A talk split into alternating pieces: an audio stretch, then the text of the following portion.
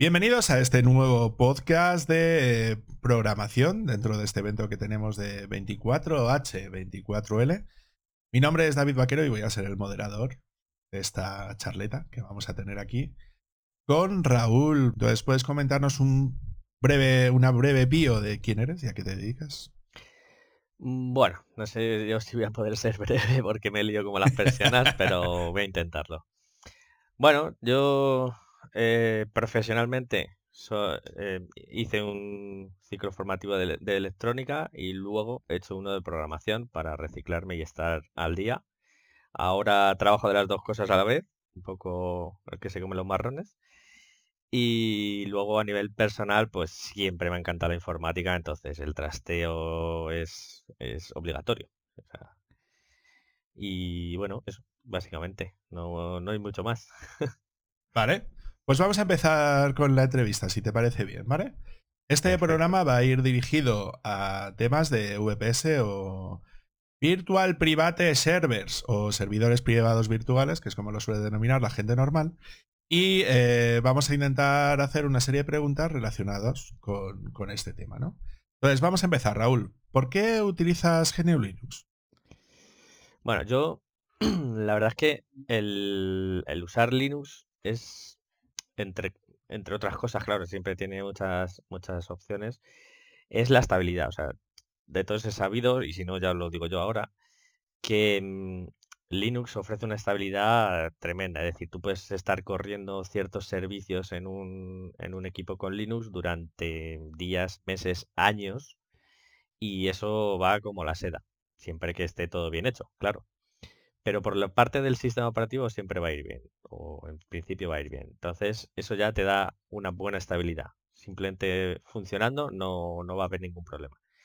Y luego aparte, en los temas en los que yo lo utilizo, que realmente eh, son normalmente servicios y cosas que tienen que estar corriendo ahí como en segundo plano, digamos, que no estás usándolo eh, directamente, como mucho a lo mejor lo utilizarás en interfaces web y cosas así, pues casi todo tiene su versión para Linux. Hay muchas cosas que o no están para Mac o no están para Windows, o como no son cosas de usar activamente como un usuario, pues no tienen una versión para escritorio, son solo eh, para versiones servidor. Entonces, para versiones servidor, pues, que te voy a decir, Linux y, ya está. O sea, no, ni Mac, ni, ni Windows, ni nada. Pues por eso uso Linux, para servidor, básicamente, para temas de, servidor. Y yo la verdad es que eh, yo que vengo de la prehistoria de la informática allá en el siglo pasado, ¿sabes? La verdad es que nos solíamos reír mucho de la gente que utilizaba ASP, ¿no? Que yo vengo del mundo PHP. Eh, entonces, bueno, la gente de, de, ASP, ¿no? Que se supone que son Active Server Pages, nosotros las llamábamos Active Syncing Pages o páginas de hundimiento activo, ¿no? Entonces, bueno, pues la verdad es que es bastante gracioso el verlo de esta manera, ¿no? Y, que, que, la gente sea consciente de, ese nivel de estabilidad que lleva desde hace muchísimos años y que, que precisamente ha hecho Linux como, como tan popular, ¿no? Sí, de eh, hecho, a la hora de hacer ese tipo de cosas, ¿no? De hecho, los servidores más longevos de, en cuanto a que no se han reiniciado desde hace muchos años, los récords imbatibles están en servidores con, Linux, está clarísimo. Vale, pues continuamos. Esto va de VPS, ¿no? Entonces vamos a intentar primero definir eh, qué es una VPS. Vale, si quieres lo intento yo y si no me corrige. yo no estoy para corregir, yo estoy para añadir de manera eh, simpática y agradable cualquier tipo de cosa que pueda aportar buenamente a lo que a lo que vayas diciendo tú. Sí, sí, sí. O sea, Vamos a ver, básicamente un VPS, que como bien has dicho al principio es Virtual Private Server, es un servidor, traducido al español, es un servidor privado pero virtual. Es decir, realmente no es una máquina física para ti en la que tú puedas hacer cosas. Eh, para que la gente lo entienda o la gente que haya tocado un poco más de informática, eh, lo más parecido, e incluso en algunas ocasiones es así, es una máquina virtual cuando tú haces una máquina virtual, realmente no estás creando un ordenador físicamente nuevo, sino que estás creando lo necesario para simular que es un ordenador. Pues un VPS o servidor privado virtual es más o menos lo mismo, pero que además en la mayoría de los casos, o por no decir siempre, se suele contratar así. Es decir, tú contratas una máquina virtual en la que tú luego ya podrás usar lo que quieras, pero contratas eso, una máquina virtual básicamente. Sí, porque tú al fin y al cabo lo que necesitas no es dónde instalar un sistema operativo con una serie de discos, una serie de tarjetas de red dentro de una determinada red, ¿no? Red virtual también, por supuesto, a la hora de hacer ese, tipo de cosas, ¿no? Vale, quiero montar una VPS. Perfecto, pero mm, ¿dónde la doy de alta? O sea, ¿qué es lo que necesito para dar de alta una VPS? Bueno, pues mm, o sea, normalmente lo que tienes que hacer es buscar VPS por el gran internet, el que tiene de todo, a veces de más. Entonces, pues, pues puedes buscar em, tanto empresas que ya conozcas o que sean medianamente famosas o irte ahí al azar en plan VPS y empezar a buscar. Eh, páginas que normalmente se utilizan, bueno, yo voy a contar las que yo conozco a nivel así, digamos, económico o más que podamos llegar a acceder de una forma menos profesional, a lo mejor pues yo por ejemplo tengo un VPS en la página de Contavo, ¿vale? Que son muy económicos para la potencia que ofrecen. Luego son famosos entre nosotros los que cacharreamos también clouding.io, eh, no sé si querrás poner tú alguno más porque la lista es extensísima, pero vamos, eh, Digital Ocean, etcétera, etcétera. Luego a nivel profesional o que te pueden dar eh, más, o sea, un servicio, digamos, más elaborado o incluso pagar más por ello, evidentemente, pues los tipos AWS, que es Amazon Web Service, o Google Platform, o incluso Oracle Cloud, etcétera, Azure de Microsoft, etcétera. O sea, por por servicios no es. OVH, también es otra, así que ofrece servidores y VPS, aunque son, creo que son más servidores normalmente. Y luego una cosa que descubrí no hace mucho, bueno, hace bastante, pero, pero que la volví a utilizar no hace mucho, es un buscador de páginas o de VPS dentro de las páginas, que es una muy curiosa que se llama Server Hunter, como cazador de servidores en inglés, Server Hunter. Y está bien porque tú configuras lo que necesitas. Pues mira, necesito tanto de CPU, tantos núcleos, o necesito que sea disco o que sea SSD, o no importa, pero que sean mínimo 200 gigas o un tera o 5 teras, o que tenga un giga de velocidad, o solo 100 megas, o 10 gigas, porque voy a hacer algo súper bestia. Tú configuras incluso el sistema operativo y todo en Server Hunter y él te da opciones que las puedes eh, ordenar por precio, por un montón de, cosas también. Y pues hacerte una idea de, dónde ir, porque este es un buscador solo, donde ir a contratar ese VPS que te quieres montar. Claro, yo ahí lo que añadiría es una cosa más. Y es que así como, bueno, tú has mencionado proveedores de cloud, ¿no? Como podría ser, pues eso, AWS, eh, Google Cloud, ¿no? Yo Azure no lo recomiendo nunca porque les tengo mucho asco desde hace mucho tiempo. Em, pero también existen opciones para poder hacer eso, eh, se denomina on-premise, ¿no? Es decir, bajo demanda. Entonces, que tú lo puedas tener instalado dentro de tus propios servidores, ¿no? Entonces, yo creo que la solución como más habitual que se encarga de hacer ese tipo de cosas sería Proxmox. No sé si lo conoces es un software bastante potente para creación de, redes, bueno, de, dispositivos o, de VPS, que funciona desde hace muchos años, funciona bastante bien y que eso no te requiere inicialmente que tengas que tener eh, conexión a la nube o incluso para una intranet podrías llegar a instalarlo. Y es un software que, pues eso, bastante estable, lleva funcionando desde hace mucho tiempo y sería más o menos como comparable a un Vicenter ¿no? Es decir, a una solución como más profesional tipo, tipo VMware, eh, sería como la solución libre comparable, ¿no? A ese, tipo de cosas. Entonces lo que necesitas es una máquina física y sobre esa máquina física eh, hacer la instalación de este Proxmox, ¿no? Y luego ya a mayores, una vez que lo tienes ya configurado, pues empezar a configurar las, las máquinas virtuales y, demás, ¿no? Claro, eso sería para otro lado, crear VPS tú eh, aparte de, o sea, en un inicio lo que yo he contado es para quien te lo cree ya, tú se lo contratas y empiezas a usar el VPS en sí.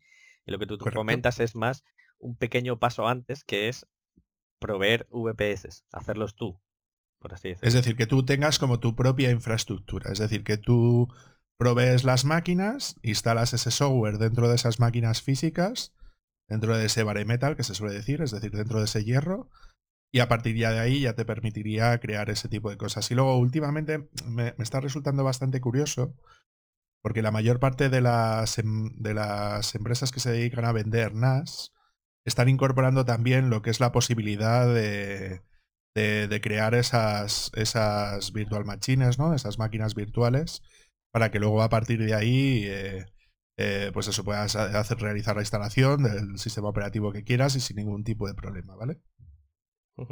Y de hecho, te voy a decir más todavía, incluso puedes alquilar servidores ya con Proxmox instalado. Que sería una mezcla entre las dos cosas que acabamos de, comentar. Ni, es, ni es el VPS en sí, la máquina individual con sistema operativo y empezar a poner servicios, ni es el bare metal que tú tienes que tenerlo físicamente, pero sí es una mezcla de, de ambas cosas porque tú alquilas directamente el servidor, él tiene Prox y tú ya podrías crear VPS para distintas finalidades, alquilarlo o usos propios o lo que tú necesites. Vale, perfecto. Y ya hemos hablado qué es lo que puedes tener para poder disponer de 9PS, bien, con una infraestructura que proveas tú o bien a través de la infraestructura que puedan proveer otros, pero ¿para qué podemos usar una VPS?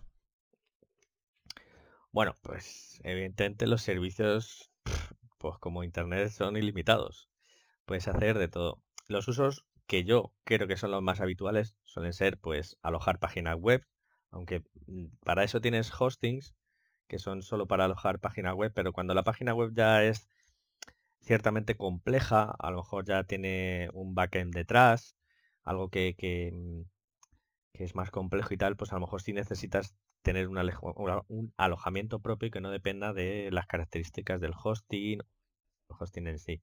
Entonces, pues una página web, ya sea un blog, ya sea que ofrezca un servicio, puedes utilizarlo también como servidor multimedia para proveer en streaming tu música, tus películas, series.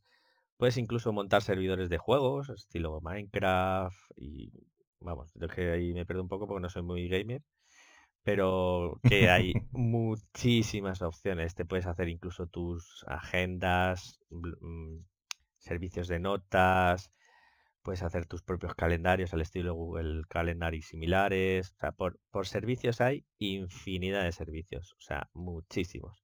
Y evidentemente siempre los servicios tienen que estar corriendo en algún equipo. Eh, en este caso, pues un VPS te da eso, te da estar siempre conectado, online y tal. Y pues yo al menos son servicios que, que ahora mismo me vienen en la cabeza. No sé si a ti algún, te viene alguno que se me haya dejado yo, que digas, ¿cómo no puedo No, yo, yo creo que los...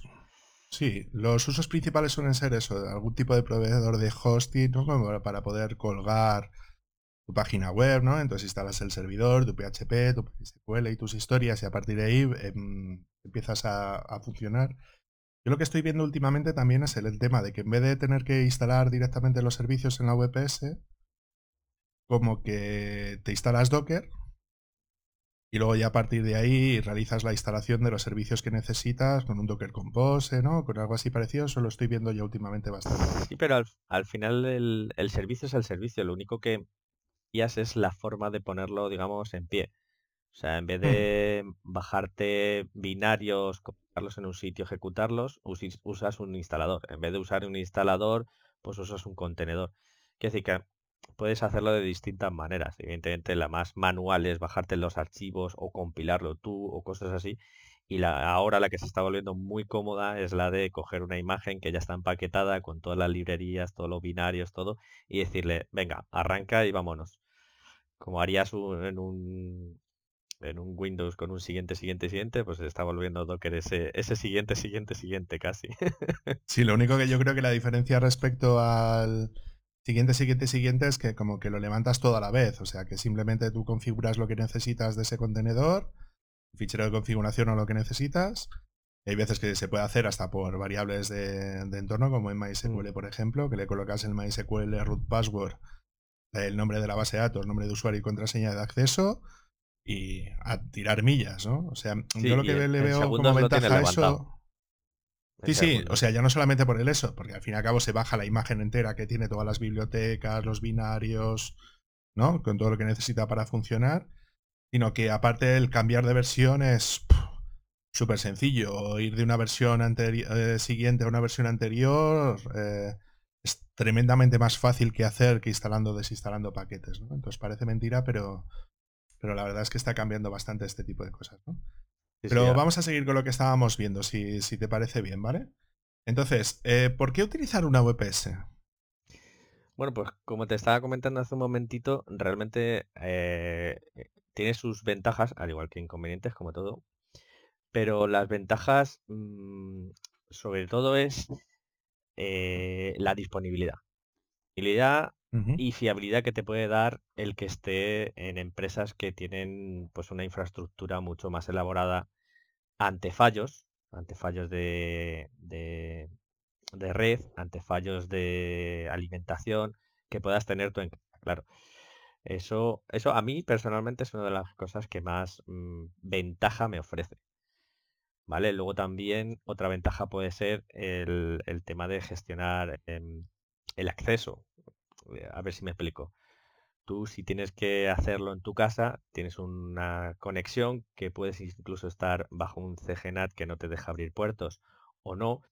Si, te, si no estás bajo ese, esa, ese invento del demonio actual, eh, estarías bajo un router igualmente que tiene su propio firewall y que tendrías que abrir puertos, exponiendo así la seguridad de tu conexión, si sabes o no sabes abrir o mejor o peores puertos.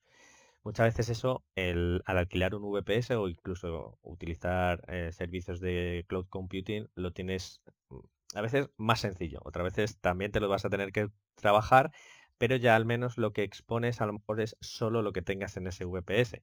Entonces puede que sea algo mío sin importancia y no expones el resto de datos que a lo mejor tengas en tu casa o el resto de dispositivos que tengas en tu casa, domótica incluida, cosas así, por ejemplo. Y luego a nivel em, a nivel de desventajas, evidentemente, si se prolonga en el tiempo o quieres potencia o tal, probablemente te salga más caro. Te salga más caro el, el alquilar ese equipo virtual en la nube que el montarte tú uno propio. También, claro, y de las necesidades, de la, del conocimiento de esa persona. Si, no conoce prácticamente nada, pues les resultará más sencillo que se lo pongan todo en bandeja con VPS a tener que estar comprando hardware, configurándolo, instalándolo. Eh, lo que decía, el, tema económico puede salirte más caro el, el VPS. No sé si tienes Sí, yo lo que te decía, yo, yo creo que la, ventaja principal es que lo puedes alquilar por el tiempo que lo necesites, ¿no? Es decir, si tú creas una máquina física, es decir, un. Tú compras un host dedicado, ¿no? Un servidor dedicado que, que tienes un determinado momento. Aunque es cierto que bien lo puedes llegar a alquilar, pero normalmente las máquinas son bastante caras, ¿no? Entonces, si compras una máquina, ya tienes que comprar, pues es una máquina más o menos potente, al menos 4, 4 6, 8 cores, con cierta cantidad de RAM, etcétera, ¿no? Sin embargo, tú en una VPS eh, prácticamente puedes contratar, pues eso, desde un core 512 gigas, perdón, 512 megas, de, ahí prácticamente para arriba, ¿no? Pues entonces, claro, al no tener que contratar la máquina entera, ¿no? Pues, pues, como que esos costes como que se optimizan un poquito más al menos así al, al, principio. Lo único que si la VPS está en tu infraestructura interna, sí es cierto que, que esos posibles cortes o sistemas de red y tal, como que tú lo tienes que tener bastante bien controlado para dentro de casa. En el caso de que sea para tu propia casa, es lo que decías tú, tienes que tener unos ciertos conocimientos de red mínimos, ¿no? Para saber, yo que sé, que es una DMZ, o para, hacer esa redirección a, única y exclusivamente a ese servidor o redirigir única y exclusivamente a ese puerto. Pero yo sí recomendaría que unos conocimientos básicos de lo que sería tema de networking sí, sí necesitarías, ¿no? para saber cómo van los puertos, de si es TCP, si es UDP, cómo redirigirlos y tal, ¿no?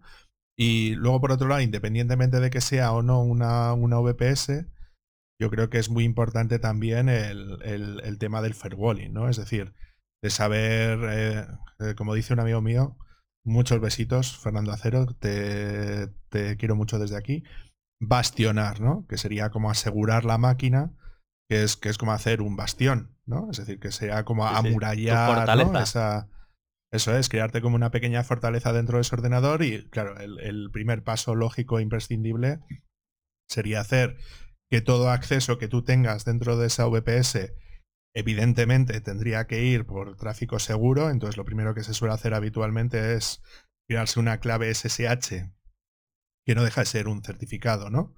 Con clave pública, clave privada y decirle a tu proveedor de VPS, yo que sé, DigitalOcean por poner un ejemplo, esta es mi clave VPS pública y tú te guardas la privada para hacer esas conexiones, ¿no? Entonces cuando creas esa VPS, normalmente es el primer paso que sueles hacer, ¿no? Que es como asociar esa clave para que luego cuando vayas a entrar por SSH, pues ya eh, como que lo asocias, ¿no? A la clave que tú tienes puesta.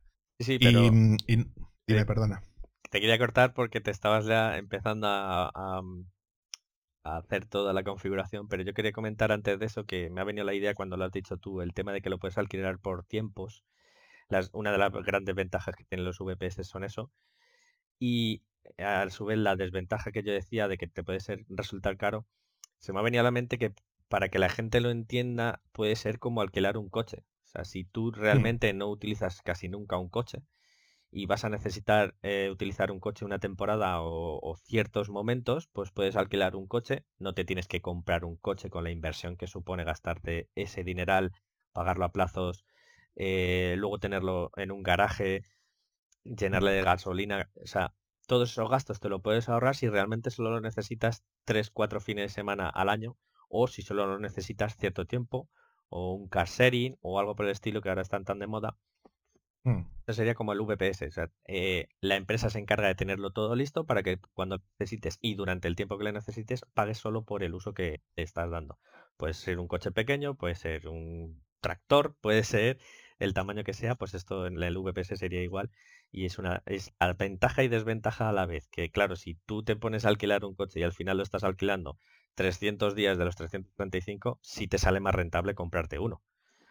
Entonces esto es lo mismo. Si al final lo vas a alquilar mucho o vas a necesitar algo muy específico que te cuesta encontrar o que es caro o qué tal, a lo mejor sí te sale rentable montarte algo en tu casa o incluso si realmente no necesitas ni siquiera la mínima potencia que te ofrece su VPS por ese precio, pues a lo mejor con algo más sencillito en tu casa te, te valdría. O sea, eso también es muy de valorar entre, entre VPS o no. Vale. Pues vamos a no, quería liarme, pero no, no, no, dejarlo claro. tranqui, si luego lo comentaremos un poco más adelante. Em, ¿Y por qué crees que GNU Linux está utilizado dentro de las VPS y sobre todo dentro de los ámbitos de hosting y tal? Hombre, pues uno de los puntos que yo creo fuertes eh, está claro que es el tema del licenciamiento, licenciamiento. O sea, cuando tú tienes que alquilar un servidor o, o incluso comprarlo. Vamos, en general, cuando tienes que usar un sistema operativo, todos sabemos que Microsoft pues tiene sus licencias, aunque haya gente que no pague por ellas, por X o por Y, yo qué sé.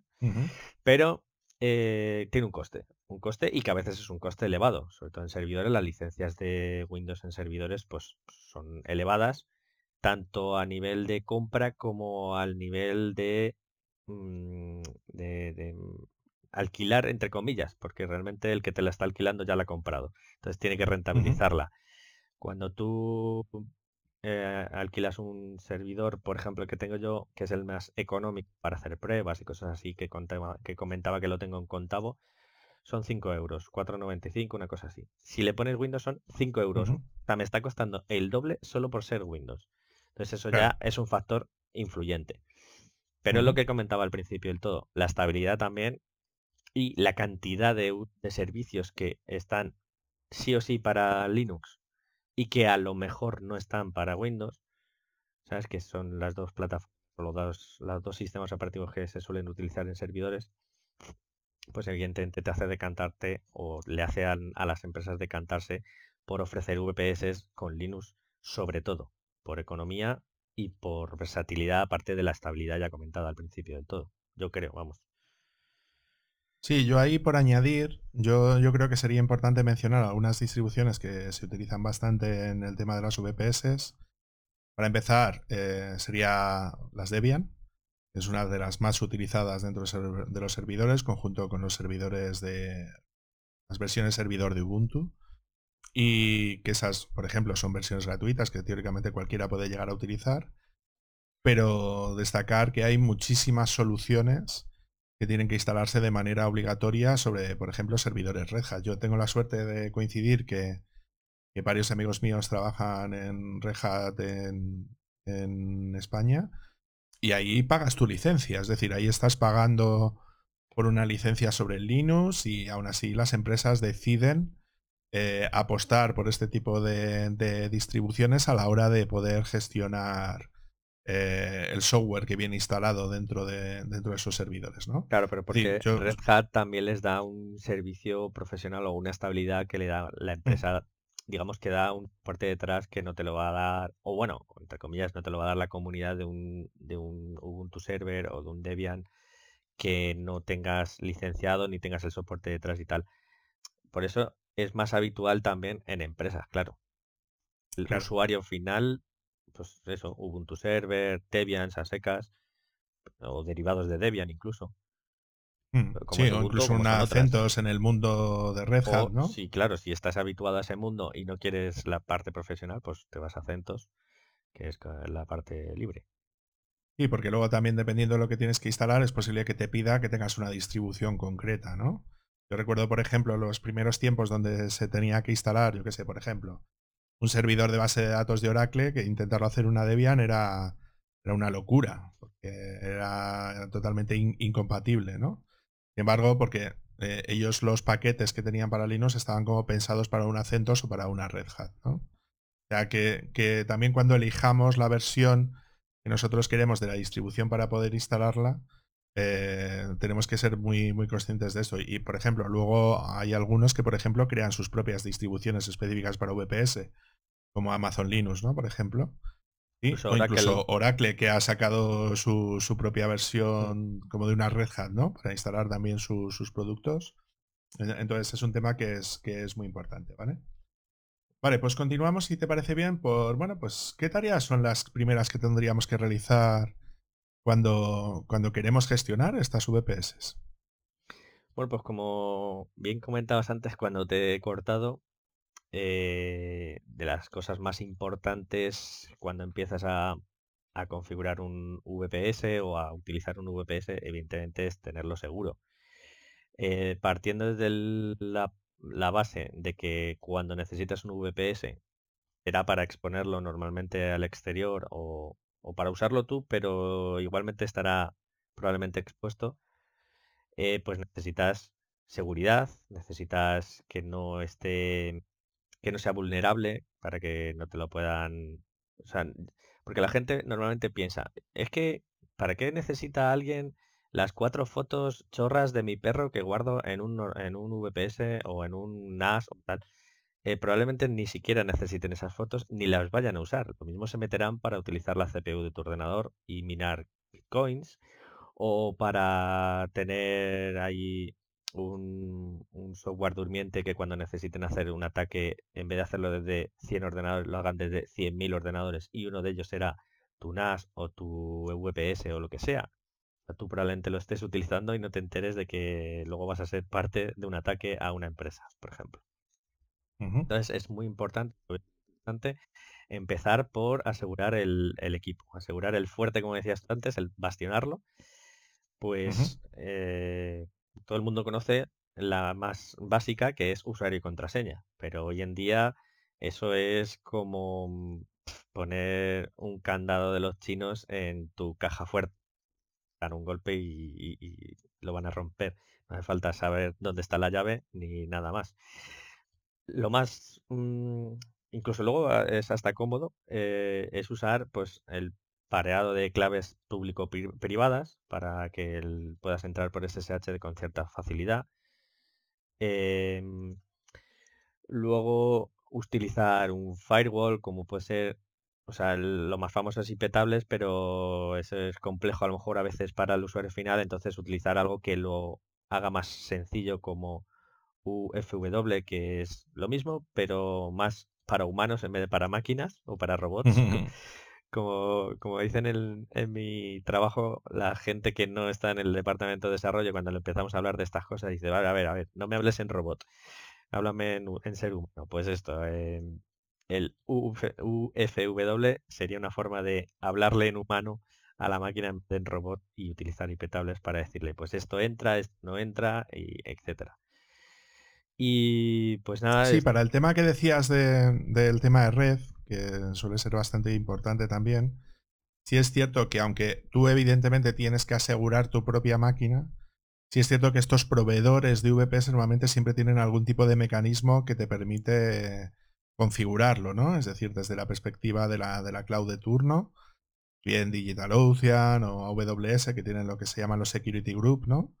Donde tú lo que vas diciendo es qué tráfico permites de entrada y salida. O sea que básicamente lo que estás configurando es como un firewall, pero en vez de máquina por máquina sería como para todas las máquinas en conjunto que, que pertenecen a tu a la, a la red de VPS, ¿no? Que tú estás haciendo.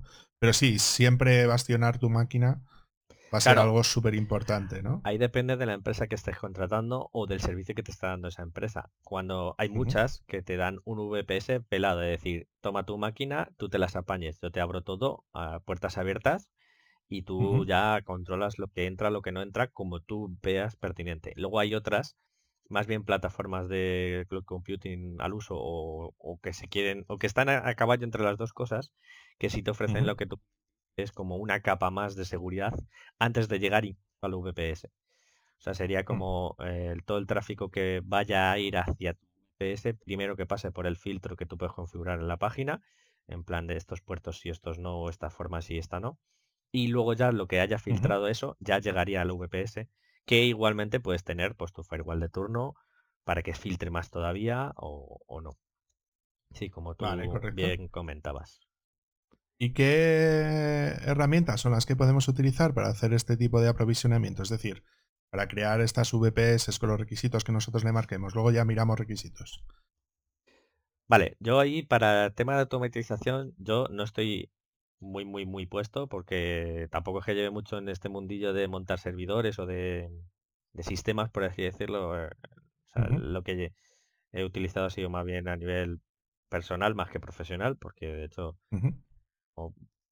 es más desarrollo que administración de sistemas, pero bueno, son famosos, o sea, todo esto que estamos comentando, pues mira, tengo que configurar este firewall, tengo que crear una clave privada, tengo que hacer, hacer, hacer, hacer, al final es una lista de tareas que tienes que hacer. Y como todo en la informática eh, se puede, o casi todo en la, informática se puede automatizar, intentar que si siempre tienes que hacer lo mismo, pues no tengas que hacerlo tú, siempre, que lo mm. puede hacer otra máquina o la propia máquina. Entonces se utilizan, em, eh, ahora no me salen, servicios o aplicaciones, o es que no sé cómo denominarlo, como Terraform, por ejemplo, que tú le vas diciendo, o, Ansible, que tú le vas diciendo, pues mira, tienes que hacer eh, estos pasos que son los que yo siempre hago, que es crear un usuario de tal tipo, eh, a ese usuario ponerle contraseña y, y, o sea, contraseña, perdón, claves de público privado, eh, restringe estos puertos o instala estas, estos servicios para que luego yo pueda utilizarlos. O sea, todo lo que tú vayas a necesitar lo puedes, digamos, automatizar en pasos. Que bueno, que esto está, o sea, meterse aquí sería para hacer 17 podcasts en vez de 17 minutos. Pero, pero eso, o sea, tendríamos para explayarnos hasta el infinito ahí, eh, ahí usando herramientas de esas. Pero bueno, lo que sí hay que decir es que hay que tener muy controlado el tema de los usuarios o no que se utilizan. El, lo que siempre lees por ahí, pero que dices, ¿por qué? ¿Por qué? Pero que es verdad. No uses root o el usuario root salvo que sea estrictamente necesario, créate otro usuario y a partir de ahí empiezas. Que su usuario necesita más menos permisos, pues se los empiezas a dar o se los quitas o lo que sea, pero eso es muy importante porque la gente que no está habituada a utilizar Linux, pues está habituada a utilizar Windows normalmente o en algunos casos Mac. Ahí ya sí tiene cierta seguridad en ese aspecto. Windows hasta hace un par de versiones podías instalar y desinstalar lo que te quisieses sin tener problemas. Ahora ya te pide contraseña de vez en cuando, pero vamos, que la gente igual le da siguiente, siguiente. Pero bueno, lo que decía, no usar el, no usar el usuario root, controlar bien los permisos, lo que ya hemos comentado del tema de la red, que esté bien protegido, un buen firewall, bien configurado. Es preferible mm, pecar de no dejar acceder que pecar de lo contrario.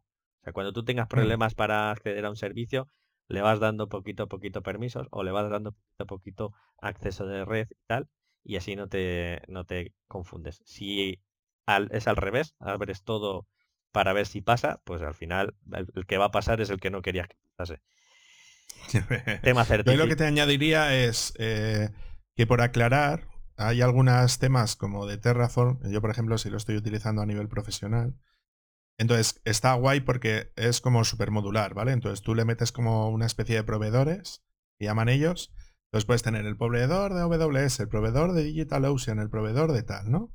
Entonces, dependiendo de esos proveedores que tú le vas metiendo, luego puedes tener acceso a datos y funcionalidades que ofrece cada uno de los proveedores. Entonces, por ejemplo, podrías dar de alta siete máquinas dentro de DigitalOcean y que esas siete máquinas, por ejemplo, te ejecuten siempre un script de inicio que te configure todas las cosas que, necesites. ¿no? En el caso de AWS es un poco más complicado porque la arquitectura es como más compleja entonces, cuando creas las máquinas tienes que pasarle una VPS, tienes que pasarle una Elastic IP, porque las IPs que te ofrecen por defecto en las VPS eh, se resetean y, cambian cada vez que reseteas la máquina, entonces tienes que asignarle una, una, IP elástica que llaman ellos. O sea, crean un problema y te dan la solución. ¿Sabes a lo que me refiero? Sí, pero además las soluciones em, comprar algo más de ellos, porque las Elastic IPs son de pago.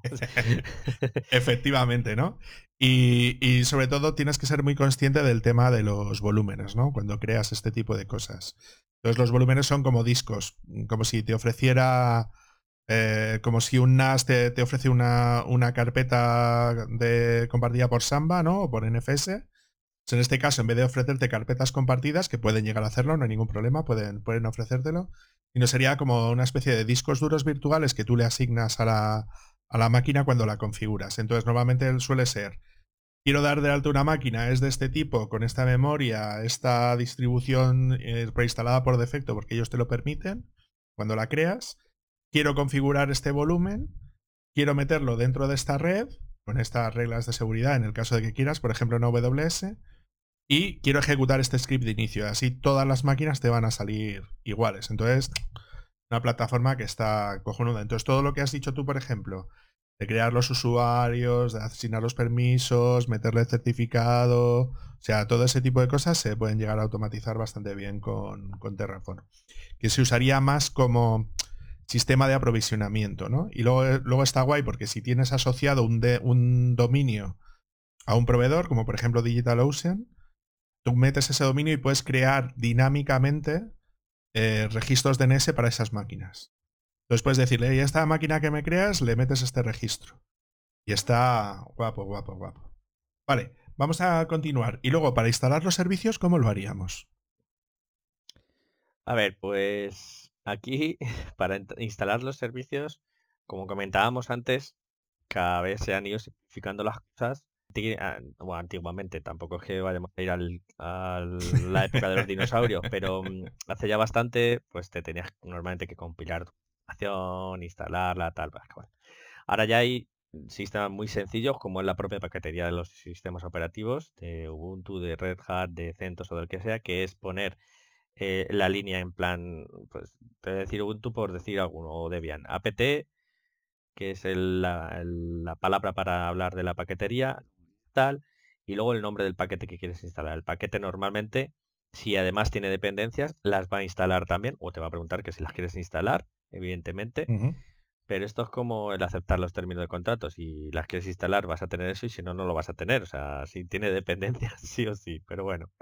Entonces, eh, hasta ahora y todavía se sigue utilizando mucho eso porque es muy sencillo. Haces una línea de comandos y empieza a chorrear letras la, terminal que parece que te están hackeando y cuando termina dice, ¡hala! Ya tienes la aplicación instalada. ¿Vale? Entonces, Eso sería lo más habitual incluso ahora todavía, pero eh, como tú has comentado, se está poniendo muy de moda Docker. Docker básicamente Mm, lo que hacen es eso que acabas de hacer tú y si necesita algunas cosas más, hacerlo en- como en- empaquetarlo en una imagen y luego ya tú usas esa imagen para crear lo que le llaman eh, virtualización ligera. Realmente no virtualizas todo el sistema porque sigues utilizando el sistema anfitrión, pero haces una pequeña jaula, un- un- una virtualización solo de esa aplicación o de ese servicio. Como decías tú, mm. Evidentemente, de lo, lo único que no hay un sistema operativo entre medias, ¿no? Es lo que te puede lastrar cuando haces una VPS con una, con una capa tal. Es decir, tú cuando arrancas un contenedor de Docker, sí tienes una pequeña parte que es como las bibliotecas, ¿no?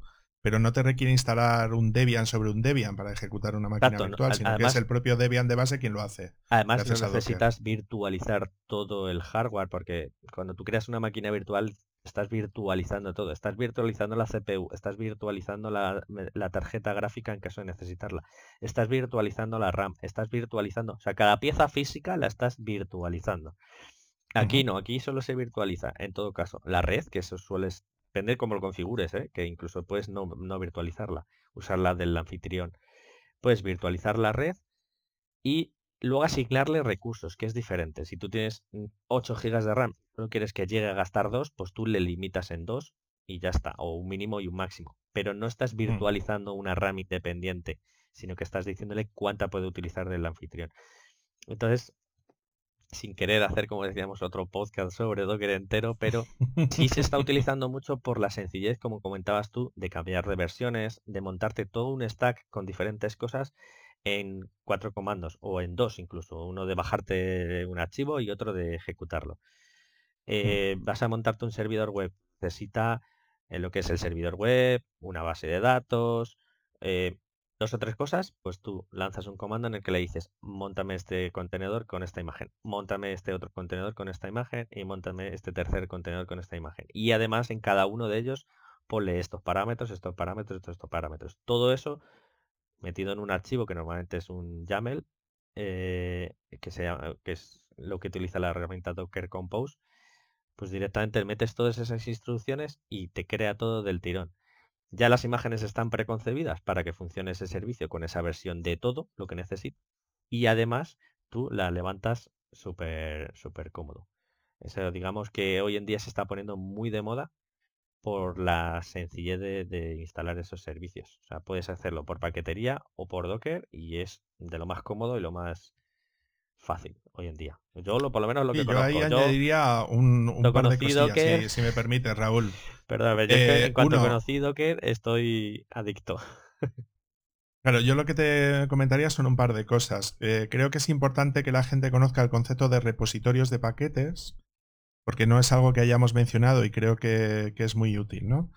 Porque todos esos paquetes que tú vas a instalar, pues eso, con un DFN, un Jubinstall o en el caso de Red Hat, ¿no? O de, o de un Acentos o de Fedora. Y sería apt en el caso de Debian, un Ubuntu, por poner un ejemplo. Eh, todos esos son paquetes que están alojados en un repositorio de paquetes que normalmente son eh, propiedad de la comunidad o el fabricante de esa distribución, ¿no? Entonces puede ser que tú necesites en algún momento añadir nuevos repositorios de paquetes para poder instalar un paquete que tú necesites para esto. Entonces esto es muy típico, por ejemplo, cuando vas a instalar Docker, como ponemos en un ejemplo, donde tú puedes instalar el paquete Docker que te viene con la distribución, yo que sé, una CentOS 8 por poner un ejemplo, pero puede ser que la, haya una nueva versión de, esa, de ese mismo software de Docker si utilizas el repositorio oficial de paquetes para CentOS, por poner un ejemplo, de Docker, ¿vale? Entonces lo primero que normalmente tienes que hacer es añadir ese repositorio, actualizar los paquetes que están disponibles desde ese repositorio, eso en el caso de, pues de, pues de Debian es un apt update, ¿no? Que se baja la información de los, de los repositorios, eh, de los paquetes que están disponibles en los repositorios, y luego cuando tú vas a hacer el apt install, ¿no? Es cuando compara lo que tú tienes versus lo que hay arriba, ¿no? Entonces se descarga todo lo necesario para poder funcionar y luego te deja también hacer actualizaciones, ¿no? Es decir, que no solamente puedes instalar cosas, sino que también puedes actualizar los paquetes que tienes disponibles. Algo parecido al Windows Update, pero bastante mejor hecho, ¿verdad? Sí, sí, sí. Vale. sí. eh, continuamos a partir de aquí. Bueno, ¿y qué tipo de servicios aparte de Docker podríamos llegar a instalar? Hombre, pues como comentábamos antes, eh, estas automatizaciones de, de instalar servicios también los puedes, la puedes em, perdona que me atasco, lo puedes hacer con Ansible, por ejemplo, que es otro, otro, otro servicio que te automatiza lo que quieres realizar en, las máquinas, ya sea en una, en dos, en cien o, bueno, lo que he dicho, en una nada más también. O sea, no, pero que lo bueno que es extrapolable a varias. O sea, si tú siempre montas las máquinas iguales y además eh, cuando haces esa instalación del servicio la vas a hacer en diferentes máquinas, pues puedes hacerlo a la vez en todas ellas o en una y cuando tengas la necesidad de otra segunda en otra, pero ya tendrás, digamos, la receta hecha. Es como cuando te haces una receta de cocina. En cuanto dices, mira, primero mm, cuezo esto, luego lo machaco, luego lo frío, luego no sé qué. Pues esto sería igual. Pues primero instalo este paquete, luego eh, porque además aquí lo bueno que tienes es que no solo instalas servicios, sino que además los puedes configurar o puedes eh, hacer cosas con ellos. No sería solo la instalación propiamente dicha, como pasa, eh, por ejemplo, cuando dices, pues apt install em, Apache, pues te instala Apache, muy bien, pero ya está. A partir de ahí tú tienes que hacer a mano lo que quieras hacer.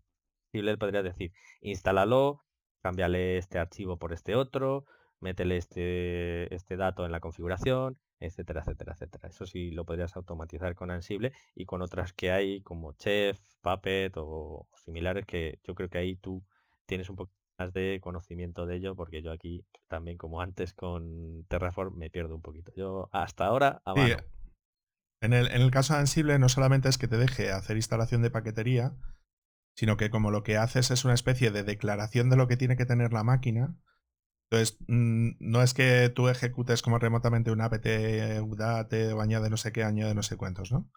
Sino que lo que dices es, no, no, tal paquete tiene que estar presente. Entonces, si en algún momento no te has dado cuenta y ese paquete se ha desinstalado, ¿sí? él comprueba que ese paquete está presente o que está instalado. Lo mismo se puede hacer con servicios. Es decir, tiene que estar levantado el servicio MySQL y si no, intenta levantarlo. Y si no, pues te va a dar un error. Entonces es cuando puedes decidir o reinstalar la máquina o hacer lo que tengas que, hacer con ella, ¿no? O sea, mm, que en ese sentido este tipo de herramientas están muy bien porque eh, limitan la posibilidad de error humano.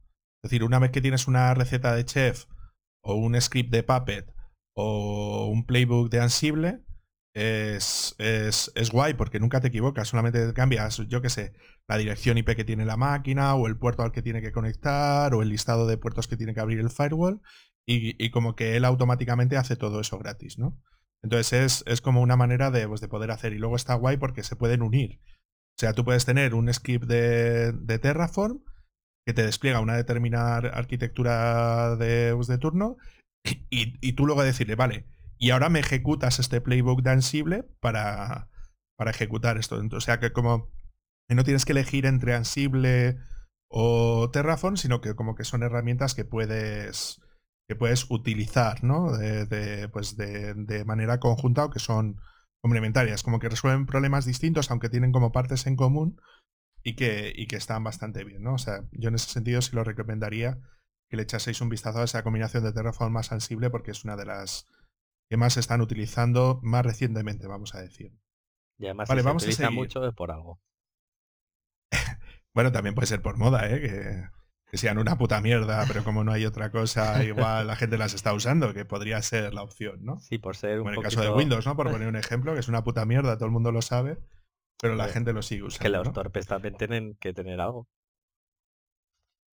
Tenemos. Yo, a la gente que tengo más cariño, y, y ahora ya fuera de la broma, ¿eh? Yo la gente que tengo más respeto son los administradores de Windows. ¿eh?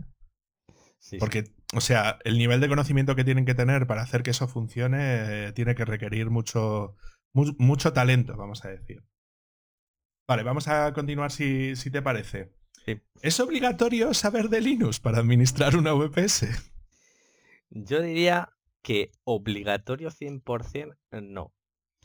Vale. Eh, recomendable, sí. Y lo mejor es que aunque no sepas, acabarás aprendiendo. Poco más o menos, dependiendo de la profundidad con la que te metas. Pero mm, hoy en día eh, las cosas están tan, tan evolucionadas como para no necesitar tener un conocimiento exagerado de, de Linux, ni siquiera, eh, a veces ni siquiera básico, para poder hacer, para poder hacer algo, o sea, para poder montarte un servicio casi cualquier cosa. Al menos sencillas, ¿vale? ¿Por qué? Porque lo que estábamos hablando, tú te metes en la página de turno, Digital Oceans, Contavo, la que sea, y hombre, tendrás que saber más o menos cómo moverte en esa página, pero eso no es Linux.